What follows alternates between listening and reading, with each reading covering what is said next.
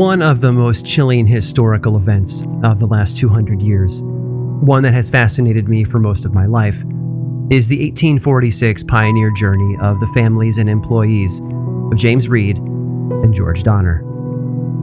I can't think of a last name that evokes as much emotion, as much fear, and as much instant visual imagery as the Donner name. In the years since that fateful winter, the name has become synonymous with mountain passes, frozen bodies huddled around dead campfires, and of course, cannibalism. The Donner Party has a way of stopping us in our tracks. We are morbidly fascinated with their tragic journey, but even more so, we're amazed at how far they went to stay alive. Their story forces us to look straight into the face of a fear that most people bury deep beneath the surface people eating other people. We can look for justification. We can research the reasons behind their situation and write sterile and safe papers about the horrible plight they found themselves in. But at the end of the day, we are simply and powerfully horrified. From the story of Hansel and Gretel to the modern television show Hannibal, we have always maintained a repulsive fascination with those who cross the line. We can't stand to think about it, and yet we can't look away either. Maybe it has to do with the morbid symbolism of one body within another. Perhaps it's the realization that, like cattle or wild game, humans can sometimes become food for something or someone else. Or perhaps, deep down, we're fascinated with cannibalism because we believe that maybe, just maybe, it could turn us into monsters. I'm Aaron Mahnke, and this is Lore.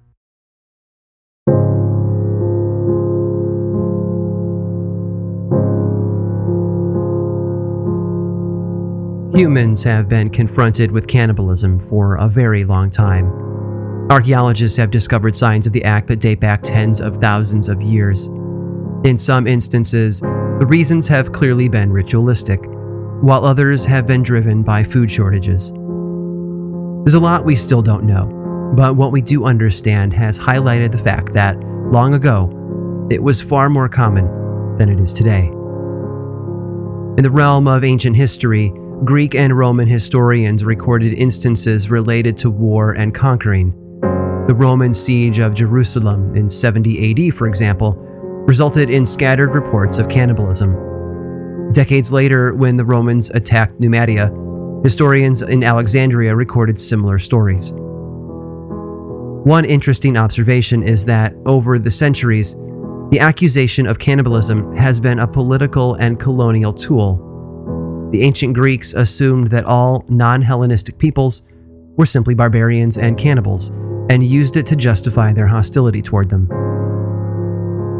For many empires, even up through the British Empire of the 17th and 18th centuries, it was a way to demonize a people group and to give themselves permission to come in and take over, to bring civilization, so to speak, which led to deep prejudice against these people groups. One example from 1820 stands out. That was the year a whaling ship called the Essex was rammed and sunk by one of the whales it was pursuing. If that plot sounds familiar at all, it's because that story went on to inspire the novel Moby Dick. After the accident, the captain and crew of 21 boarded three of their whaleboats. They had two choices for a route to safety. They could sail 3,000 miles against the wind to Chile, or half the distance with the wind to the Marquesas Islands. But the Marquesans were rumored to be cannibals, so they took the longer route. As a result, the crew spent months at sea and eventually resorted to cannibalism themselves to survive. Reality can be cruel, and ironic, apparently. But something darker sits at the center of many cannibalism stories. At the core of almost all Native American cultures across Canada and the northern part of what is now the United States, there are stories of the supernatural effects that eating other humans can have on a person. Each tribe seems to refer to the stories with different terms, but they're all eerily similar. Wabanaki legend speaks of the man eating snow giant, Giwakwa, the Cree tell tales of the Witiko, also a giant and also a man eater. The Micmac tribes of northern Maine up through Nova Scotia tell stories of the Chenoo, creatures that were once human but had been transformed through some horrible crime that was usually cannibalism. The most common name for these creatures among Native Americans, however, is one we already know from popular culture. They are the Wendigo, creature that was once human but had been transformed by their hunger for human flesh into a monster that can't ever be satisfied. One Native American description of the creature claims that a Wendigo is taller than a grown man, with a gaunt body and dead skin that seems to be pulled too tightly over its bones. Tales speak of the tangle of antlers upon its head and the deep eye sockets that seem to be dead inside, and it smelled of death and decay. In Cree mythology, though, the Wendigo was simply a human who had become possessed by an evil spirit. It would take over and then turn its hunger and hatred toward the people around it. To the Cree, the Wendigo was most often just another person a neighbor, a friend, a sister, a son. There was no hope for those who were transformed into man eating creatures. There was only one solution available these creatures must be hunted and killed. It's fantasy. It's a cultural meta narrative about something else, something deeper. At least that's what the anthropologists tell us. But some have taken those legends at face value.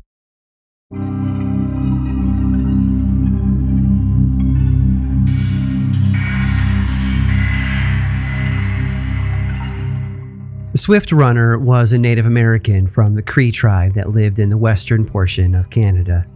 He was born in the early 1800s and worked as a hunter and trapper in the North Country near Fort Edmonton, as well as a guide for the Northwest Mounted Police.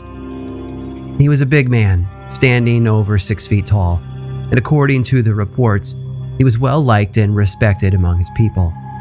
He and his wife had six children, it was said that he was a loving father who cared deeply for his family, which is why the winter of 1878 will be remembered as a tragedy. According to the reports, Swift Runner stumbled into a Catholic mission in St. Albert sometime in the spring of 1879. He was distraught and unfocused. He told the priests that the winter had been harsh and that his entire family had starved to death. He was, in fact, the only one to make it out alive. But something didn't sit right with the priests. For one thing, Swift Runner didn't look like a man who had endured starvation throughout the winter months. He was a solid 200 pounds and seemed healthy and strong. Another hint that all was not well were his nightmares, which often ended with him screaming in the night. In the end, the priests reached out to the mounted police. A group of investigators were dispatched to look into the matter, and they took Swift Runner back to his winter camp. To his credit, Swift Runner was helpful. He immediately showed the men a small grave near the campsite and explained that it was the grave of one of his boys. They even went as far as to open the grave, and everything lined up with his story. They were the bones of a child, and it was safe to assume the child was Swift Runner's. But then the police found other clues that began to paint a darker picture. Around the camp in scattered locations, they began to uncover more bones and a skull. Not just a few, either. There were bones everywhere. Some of the larger bones were hollow and snapped in half, clearly the result of someone sucking the marrow out. They also found bits of flesh and hair.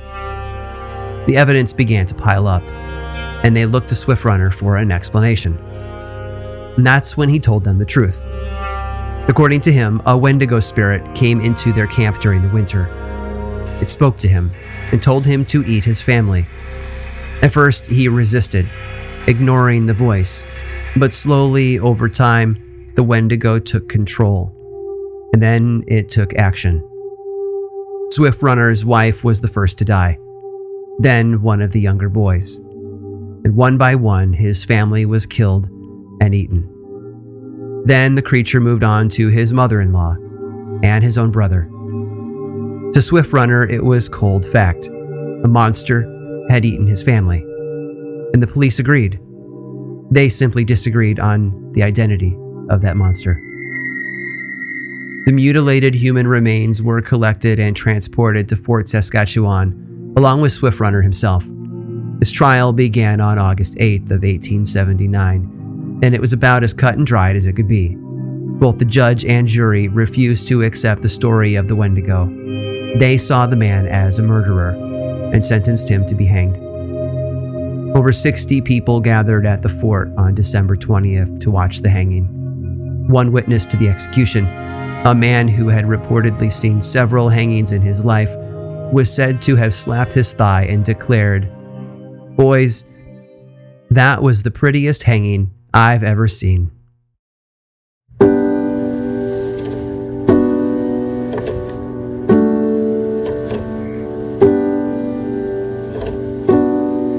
The Severn River in Ontario winds through the homeland of the Sandy Lake First Nation. This area of Canada is so isolated that it wasn't until the early decades of the 20th century that the Western world really made an effort to reach out and connect with the people who live there. It's way up in the far western corner of Ontario, in the kind of territory where lakes have islands that have their own lakes. By the late 1800s, the Hudson Bay Company had closed down enough of its trading posts that the closest one to Sandy Lake was over 140 miles away. That was a 50 hour walk across rough terrain. I'm not really sure that isolated is strong enough word to use here. The place was practically alien. Jack Fiddler was born in the 1830s. Or maybe it was the 1840s. Most people aren't sure. But we know that he was a Cree Indian and he worked as a trader. He made the trek between the villages and the trading posts for a living, and in the process, he met lots of people. He was also the son of the Sandy Lake people's shaman, and over his lifetime, he had five wives and many, many children. When Jack's father died in 1891, he took over as the leader of the Sandy Lake people. Now, that sounds fancy, but in reality, there were only around 120 people living in this community. He had influence over the wider geographical area as well, but his real power came from his role as the tribal shaman. The shaman's powers were a vital part of his leadership. When Jack became the spiritual leader of his people, he became the keeper of their ancient traditions and their guardian against the approaching darkness that was Western civilization. There are even legends that tell of Jack Fiddler curing illnesses. But most importantly, Jack became their first and only defense against the Wendigo often called upon to hunt down and kill them. Now, I know this sounds like the stuff of comic books or Hollywood movies, but Jack Fiddler lives up to the hype. In fact, over his lifetime, he claimed to have defeated 14 of the monsters. But Jack didn't go looking for tall, monstrous creatures with antlers and bony bodies. No, he understood the Wendigo to be more subtle. Some Wendigos, Jack said, had been sent to attack his people by other shamans. Others had been members of his own tribe who seemed to have been overtaken with an unstoppable urge to eat human flesh. When it was his own people, Jack said that he and his brother Joseph were the ones called upon to do the hard thing and kill the individuals. And not just kill them. No, that wasn't enough to stop the possession. You see, it was believed that the Wendigo spirit could actually hop from one body to the next, so those who died as a result of their possession were often burned to stop the infection from spreading. But the Sandy Lake people and many of the other Native American tribes that cover much of the northern half of North America, the Wendigo stories were more than just hearsay. It was an idea that was rooted in ancient tradition. Ceremonies were built around the legend. People were warned and educated constantly about the dangers this creature posed to the community. And then suddenly, all of that tradition and history ran headlong into the modern world. And the results were disastrous. Sometime in 1905, Joseph Fiddler's daughter in law was brought to Jack's village. She was very sick, according to multiple first hand accounts. She was in deep pain that often drove her to cry out and moan and constantly make noise. Some of the women tending to her would even have to hold her down to keep her under control. Jack and his brother Joseph were brought in. They were old men by then, both in their 80s and very frail, but they knew what was causing her illness, and they knew how to stop it. They had done it many times before, and so they did what they did best. They took a thin rope and looped it over her head, and then, slowly, they tightened it. It wasn't done in cold blood. It was a calculated decision that these men came to only after deep discussion, but it was driven by fear. If the Wendigo spirit inside her had been allowed to take control, there was no telling how destructive it might have become. To them, this was preventative. It was mercy, a form of euthanasia that protected the entire community. The fiddlers were mere instruments in the hands of a culture driven by superstition. Witnesses testified to their quiet, dignified nature, but it didn't help. The men were brought before a six man jury later that year. The Toronto newspapers printed sensational headlines about the trial, crying out against devil worship and murder. And in response, people around the country cried out for a conviction. And they were guilty without question. These men had killed a member of their family. It might not have been a crime of passion, but they were still murderers. So when the final verdict came down, it was far from a surprise. Guilty. The Cree people of Sandy Lake lost their leader. They lost two of the most respected elders of their tiny community. And most frightening to them, they lost their last remaining Wendigo hunters. Real or not, these men had been a wall that kept the darkness and fear at bay. And now that wall was gone.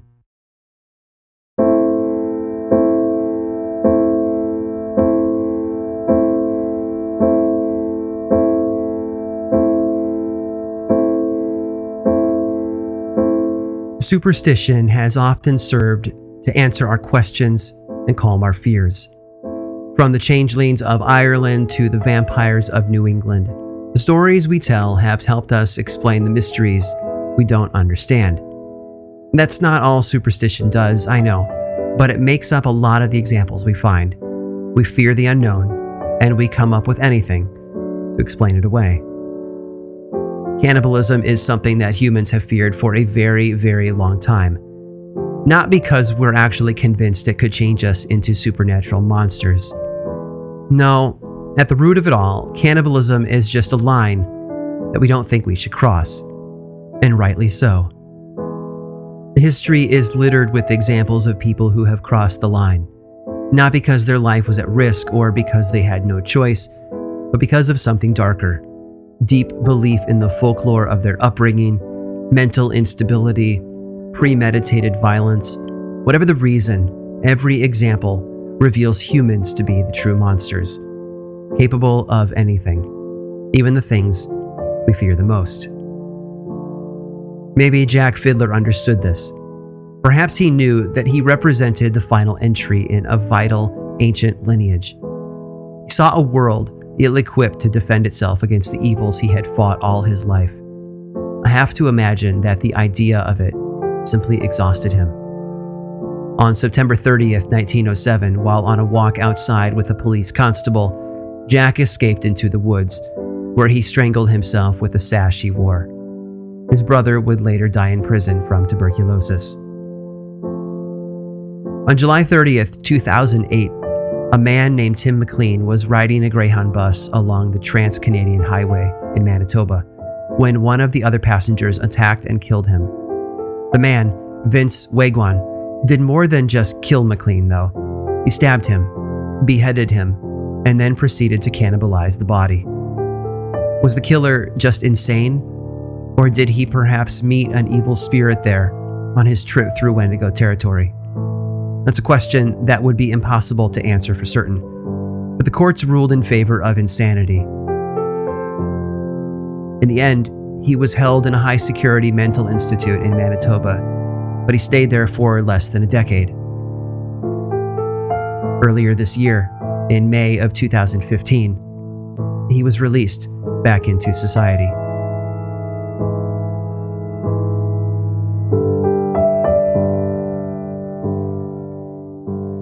This episode of Lore was made possible by DoorDash. We live in a pretty amazing world, don't we? You can get anything you need when you need it delivered right to your door. With DoorDash, you can get pretty much anything. For my family, this became a powerful tool when my kids started back up with after school sports.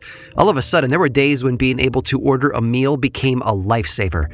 If it wasn't for DoorDash, we'd have been eating dinner way too late. And maybe you've been there, or in a different situation with a similar solution. Sick on the couch, trapped between never ending meetings, or even at a party and suddenly out of ice or alcohol. In moments like that, DoorDash can provide a clutch assist.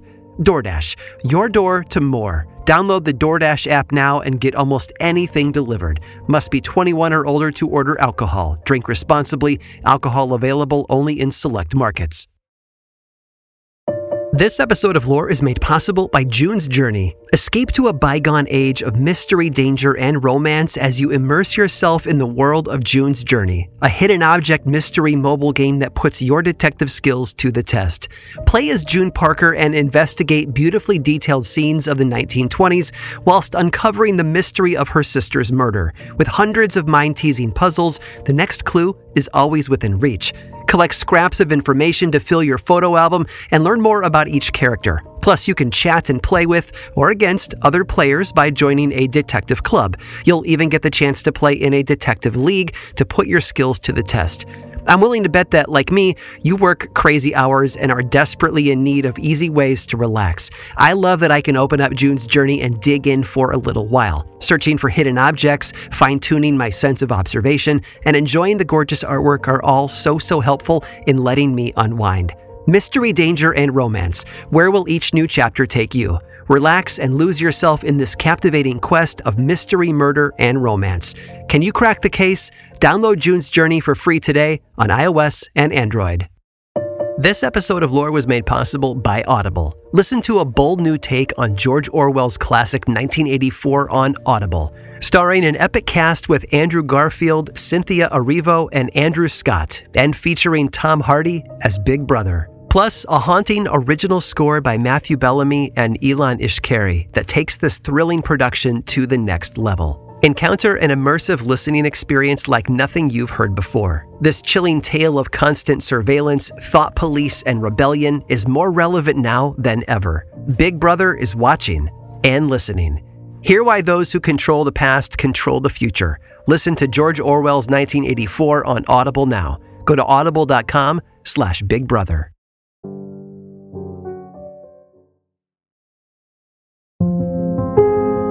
This episode of Lore was researched, written, and produced by me, Aaron Mahnke. Lore is much more than a podcast. There's a book series in bookstores around the country and online, and the second season of the Amazon Prime television show was recently released. Check them both out if you want more lore in your life. I also make two other podcasts Aaron Mahnke's Cabinet of Curiosities and Unobscured, and I think you'd enjoy both. Each one explores other areas of our dark history, ranging from bite sized episodes to season long dives into a single topic. You can learn about both of those shows and everything else going on all over in one central place theworldoflore.com slash now. And you can also follow the show on Facebook, Twitter, and Instagram. Just search for Lore Podcast, all one word, and then click that follow button. When you do, say hi. I like it when people say hi. And as always, thanks for listening.